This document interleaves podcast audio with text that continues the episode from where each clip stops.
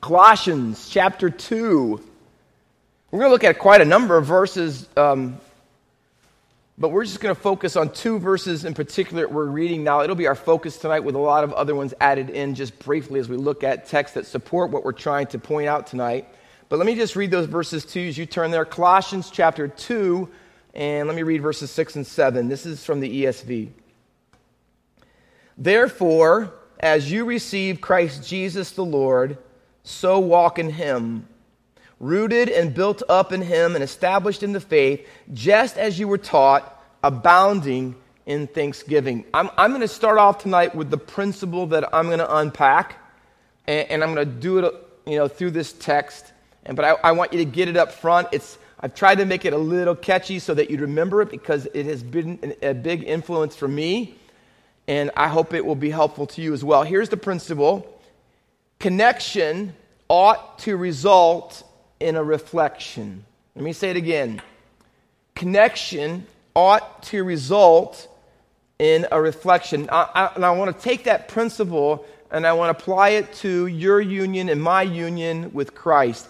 Colossians, as one of the huge themes, maybe the biggest theme in Colossians, other than the supremacy of Christ, is this union that is there. And it's really threefold, and I won't be able to tackle all three of them in any type of detail tonight, but I do want to show that they are radically connected, which is incredibly important. The first one is you'll find in chapter 1 and even other places throughout Colossians is that Jesus is connected to God.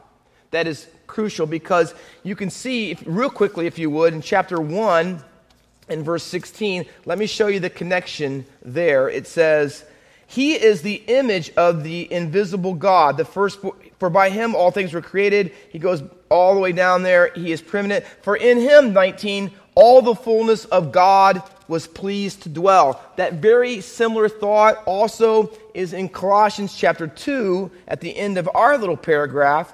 And it says in verse number nine, for in him the whole fullness of deity dwells bodily. So there is the Jesus connected to God part. And notice, even in the perfect, infinite relationship they have, that the connection between Jesus and God results in a reflection. And it says in chapter 1, in verse 15, he is the image of the invisible God Hebrews 1 3 says he's the express image. He's the exact imprint, like you do on a coin, that when you see Jesus, you see God. In fact, John 14, he says that to Thomas Have you been so long with me that you haven't seen God? He said, If you've seen the what? You've seen me, you've seen the Father. Exact image. Jesus is a perfect reflection of the connection as deity that he has with God. Now, you and I don't have that kind of connection, not even that kind of reflection, but the principle is the same, all right? So, Jesus connected to God. Number two, you, as a Christian, are connected to Jesus. And that is absolutely crucial. Absolutely crucial, which is in our text, all right? And, and, and there are numerous little union terms. And, and if you're grammatically inclined, Colossians is the book for you because prepositions, prepositions change everything in Colossians. And, and let me show you the ones that show your connection to Jesus. Um, the main one I want to look at because it's prevalent in our text and also parallel in chapter 1 is the little phrase in him. We're going to look at that. The other ones are in Christ. That's what we are. We are in the Lord. We are with Him. We are in God. We are with Christ. I mean, there are just a number of them all throughout Colossians. If you peruse all four chapters, they are little phrases, shorthand words that Paul uses to express our union as Christians with Christ. Jesus is connected to God, and by faith, we are connected to Jesus. The third one, which I'd love to develop, but we won't have time tonight, at least not very much at all, is that because of that, those two connections, we also are connected to each other as Christians, right? So our relationships to each other as believers and the way we talk to each other, talk about each other, treat each all that should that connection to each other should also be a reflection of our connection with Jesus because he is connected to God. So they're all interrelated, and we need to practice that in our Christian lives. So, with that little bit of a background and understanding of what the terms are, let me dive into the text tonight a little bit more. Look again with me, if you would, at Colossians 2 and verse 6. Therefore, now again, that's obvious little hermeneutical t- tool, but it refers to what just took place. And I, I at least want to go back to chapter 2 and verse 5, where he says this For though I am absent in the body, yet I'm with you in spirit, rejoicing to see your good order and what? And the firmness. That, that's an important word because firmness is used. It's the word we get in English steroids, right? He wants you to have your, your good order and your strong, we would say, your strong faith in Christ because Colossae was a place where there's a lot of uh, doctrinal errors about Jesus, about Christianity, about what life was about, and the result of those things. And they had to have a strong faith to be able to withstand some of those things and need to be firm, you know, salvation on steroids, we might say, in Christ. But there's a little union term right there. So, based upon the need to be strong in faith because you're united with Christ, let me tell you a little bit more about that, right? That's what the therefore in verse 6 is. So he says, Therefore, here's what you need to do. As you received Christ Jesus the Lord, so walk in him. Now, the very first little word, and this, this two verses are pretty packed, and I don't always feel the need to unpack and unravel every single word, but in these two verses, you almost really have to. The word as, and it's going to be a little construction called so as, and I'm going to show you the other part in a little bit. But the word as, it's hos or kathos. Those two words are used all throughout Colossians, really the New Testament as well. And it means this in the same way. Okay? So let me put that little meaning in there, that definition, and read it again. For, Therefore, in the same way as you have received Christ Jesus the Lord, so walk in him. Now, see the little construction as at the beginning and so in the middle? In other words, on this basis, you have this past. On that so, do this in the present. Received is a past verb. Walk in him is a present imperative. So this as this happened in the past, so do this in the present. There are a number of times Paul uses this um, throughout the New Testament. In Ephesians 5 and verse 24, you know, as, oh, let me just show you the one without going to others. We don't have time for all that tonight, to be honest with you. Look right in our text, next chapter, verse 13, 313. Bearing with one another, and if one has a complaint, don't do that. We've learned that tonight already. Forgiving each other. Now watch. As the Lord has forgiven you, what, see it? so you must also forgive others. So, see, in the past, as he forgave you, how did he do it? Well, he did it sacrificially. He did it willingly. He did it forgivingly. He did it from his heart. How, you know, all those things. As he did that, so this is what you do. See the construction? As and so. That's the same thing in, in the, the way Paul is trying to put it together here. He is trying to connect very closely two things and keep them together. And he's trying to do that in this way. He says, As you have received him, so walk in him. But there's something in the middle. We have to figure out if we have to walk this way, how did, he, how did we receive him? Well, he doesn't leave us guessing. In Colossians chapter 2 and verse 6, here's what he says Therefore, as you received, and let me give you a trans, King Jesus the Lord. Okay? Big word for you tonight. Ready? To learn new. Apposition, something in apposition to one another, are two things side by side, and they are parallel. All right?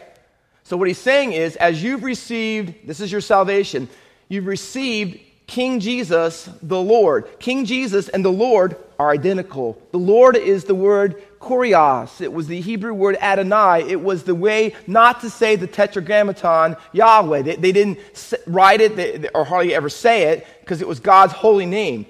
So you have, here's what you do when you got saved. You got saved because Jesus was God and he paid the penalty for your sin. And when you got saved, you made him your king and your Lord, right?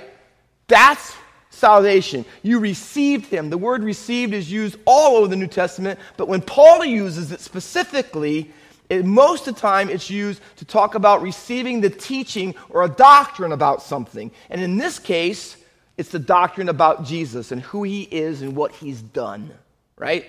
So here's the parallel that he's trying to keep close together. Here's the two things. Ready? Two things that Paul does not want you to separate. And hear me tonight because too many Christians do. They want to have Jesus in their life as Savior, but they don't want to have Him as Lord. They want Him in their life so they don't go to hell and have their sins forgiven and go to heaven, but they're really not so hot on the idea of Him being Lord and telling them what to do in every area of your life. And they don't want to look at life and all the issues of life and how they think about those things through the biblical lens of Jesus' Lordship. And Paul will not have it. He won't. He won't have it. He says, This is what you have to keep together. As you receive Christ Jesus as your Lord. So, here's what you do. Now you got to live your life out that way.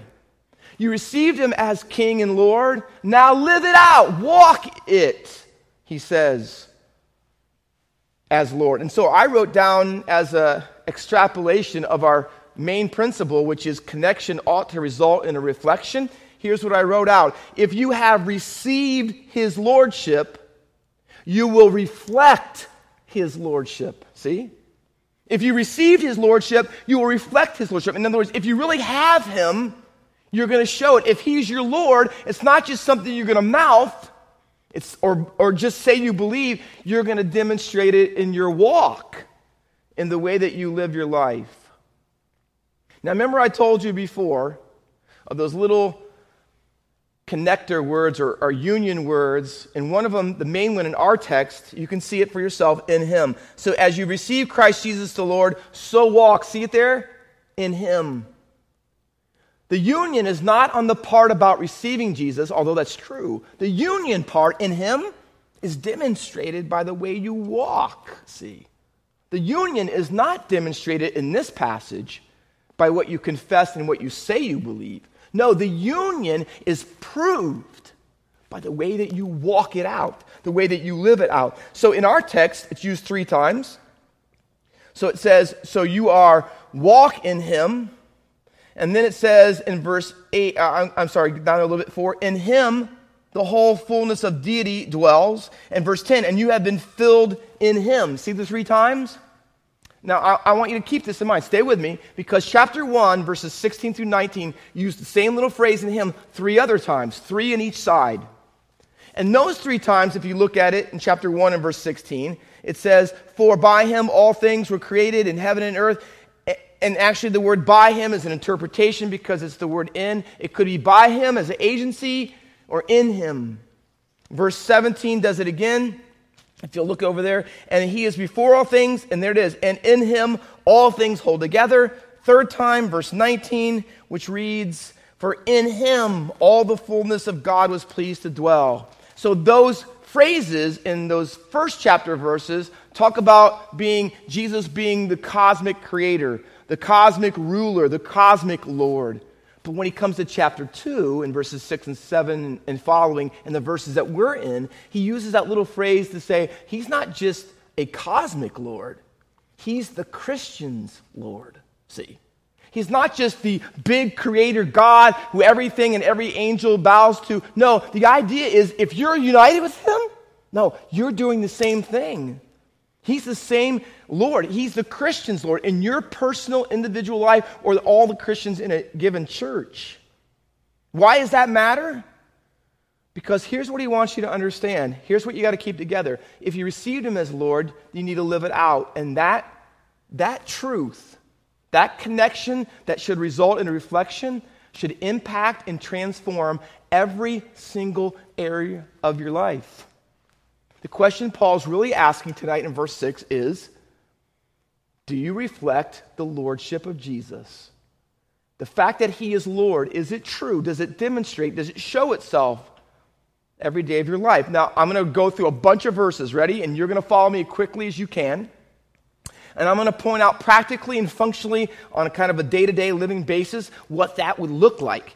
And Colossians gives us very many clues. Ready? Let me show them to you and we're going to move pretty fast, so stick with me. Ready? And each one of these verses talk about Jesus being Lord, but not just cosmically, but daily. Ready? In your own personal life. Here they are. Write them down. He says in verse 10 of chapter 1 so as to walk in a manner worthy of the Lord. You're connected with them, right? So here's what I call lordship worthiness. So if he is the Lord of your life, you will want to be worthy of him. You're going to want to walk, please, you're going to make Him the Lord of your life every single day and be worthy of the fact that He's your Lord and, and you are His servant. So I call it lordship worthiness. Chapter 3, verse 13, which we've already read, says, You forgive others as the Lord has forgiven you, as the Lord has forgiven you. See, when He died to forgive you, He wasn't just your Savior, although He was, He was your Lord. So if you're bowing to His Lordship, you know what that means? You know what it looked like? That you are not a person who holds grudges. You are not a person looking for revenge. You're not a person that's ate up by and controlled by bitterness.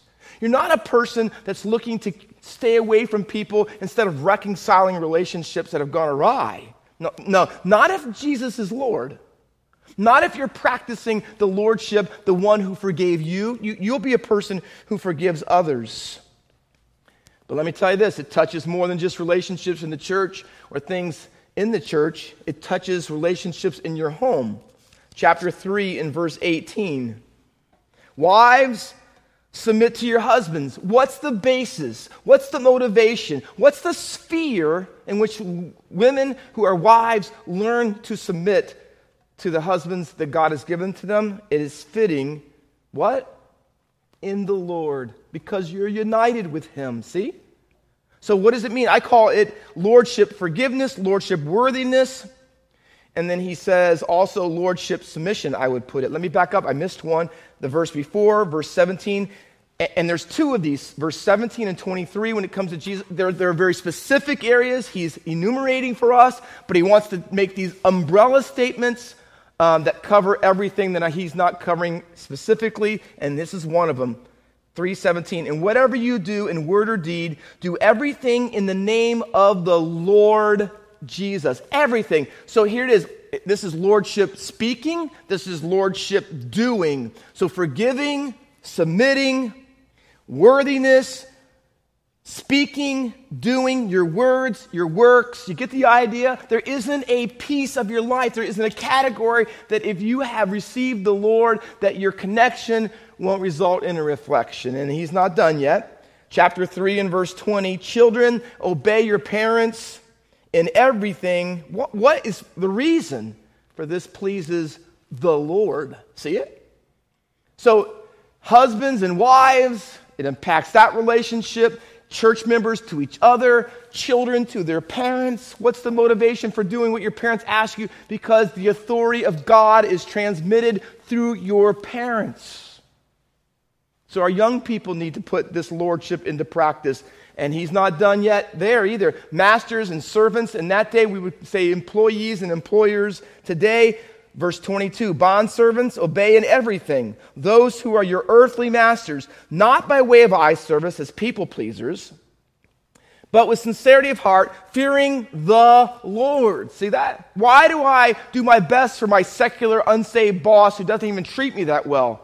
You know why? Because I'm doing it because Jesus is Lord of my life. He's asked me to. He wants my connection with Him to be a reflection in my marriage as a spouse, to my children, or to them to me as parents or children. See, he wants that. In my job at work, it's not just a paycheck, it's not just something I do from 8 to 5. No, I'm there to reflect the connection that I have with the Lord. And again, if, he, if he's missed an area of your life, he's going to say it again as little brackets like he did in 17, verse 23. Whatever you do, whatever it is, do heartily why? You're doing it for the Lord, the one who's the controller and ruler of your life, not, not for men. So a connection to the Lord Jesus will result in a reflection of the Lord Jesus. And as Paul would say, his words in everything, all relationships, all of them, in your home, in your marriage, at your at church, in the secular business world, or wherever you might be,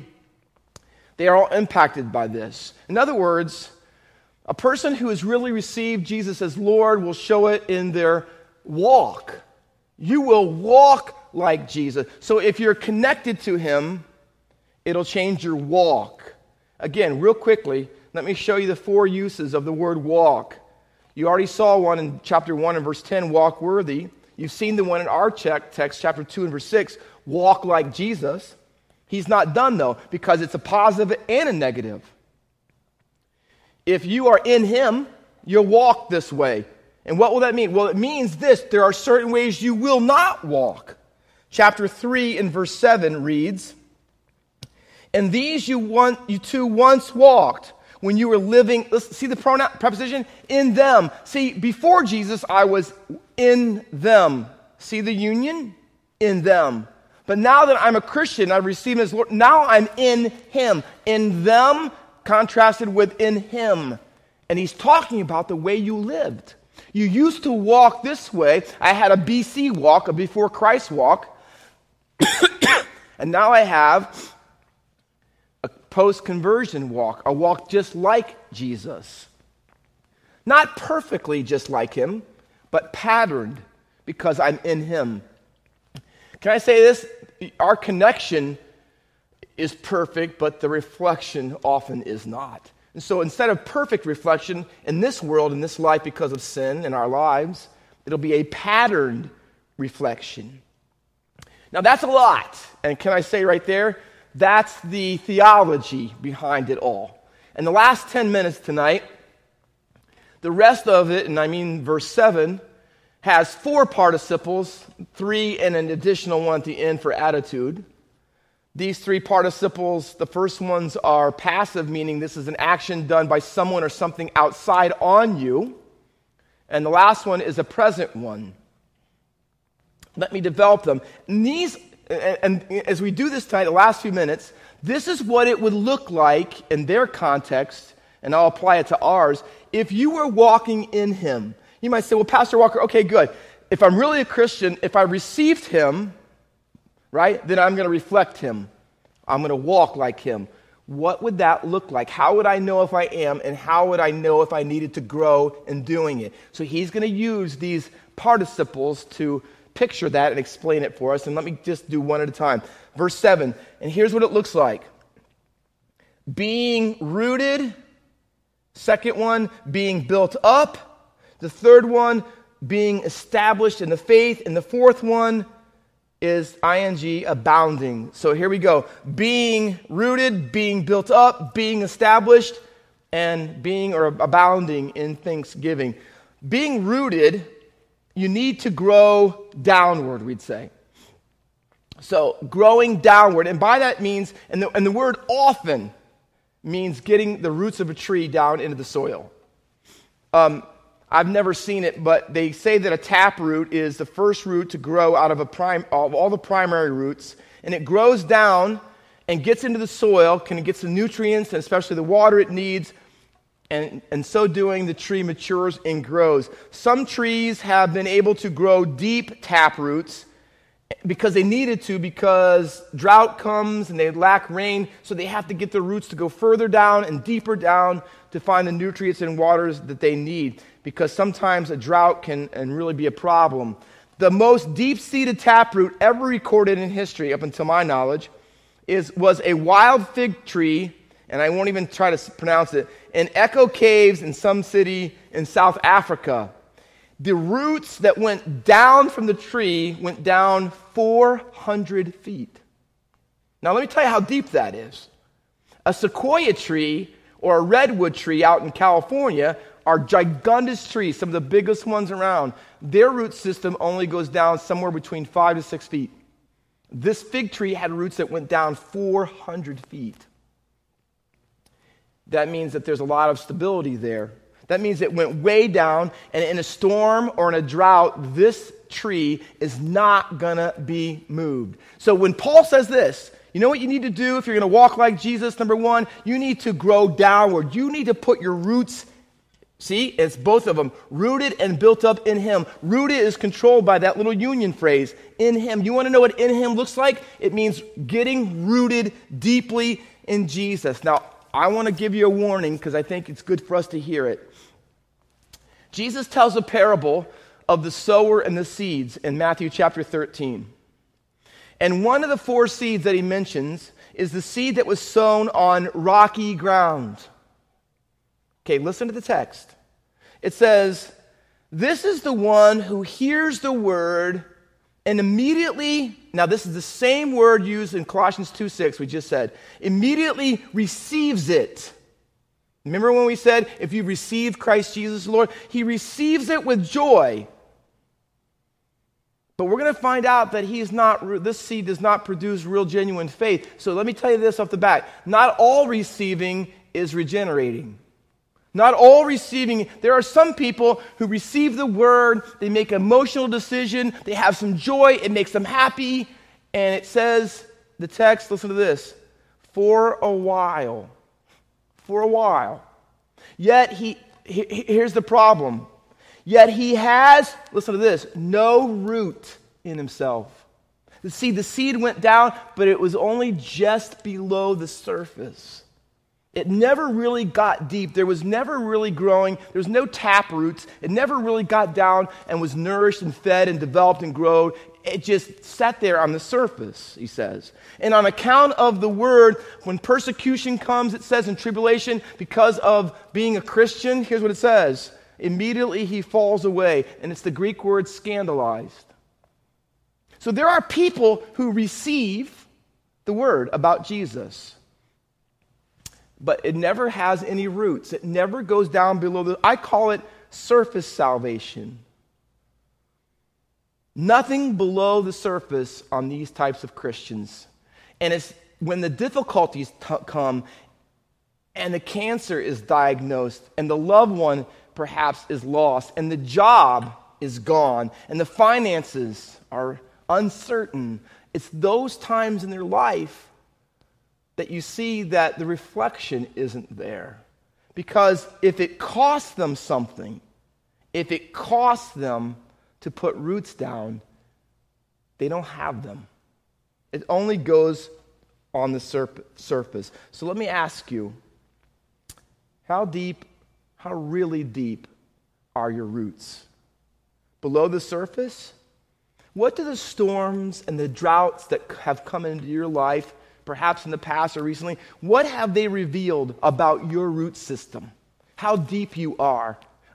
See, when the difficulties come, ah, you know what? You you're not in the Bible. You're not at church. You're not turning to God. You're not trusting Him. You're not leaning on His promises. See, if you're rooted in Him, if you're growing down, see, can I say this? Your roots become a reflection. Your roots become a reflection because you're, you're in Him and you're rooted in Him and you're growing down. And even though it's difficulty, you're maturing and you're growing. Even though it's painful and it's not that you're perfect, but those difficulties in your life, they become things that grow deeper roots that make you stronger in Christ. See, that's one of the things it looks like. If you're walking in Him, you'll be growing downward, you'll be rooted in Him. Secondly, being built up in Him. See, you need to grow downward before you can grow upward. See how it works? You have to grow downward before you can build or grow upward. And that's what the word built up means. Many times in the New Testament, it talks about construction. And the three most common ones are building a house, building a tower, or building a synagogue. And the idea is once you've laid the groundwork, you have the foundation, the roots are in place, now the tree can grow and start bearing fruit. Or in this case, you built the foundation. Now you can build the walls, you can build the roof, you can build the structure, and it's going to hold. So Jesus tells a parable about two houses one built on a good foundation and one that's not built on a good foundation. And the difference was destruction or survival. But the difference was that the house was meaningful and lasted on top because it had grown down first. Peter says it this way, using our word built up.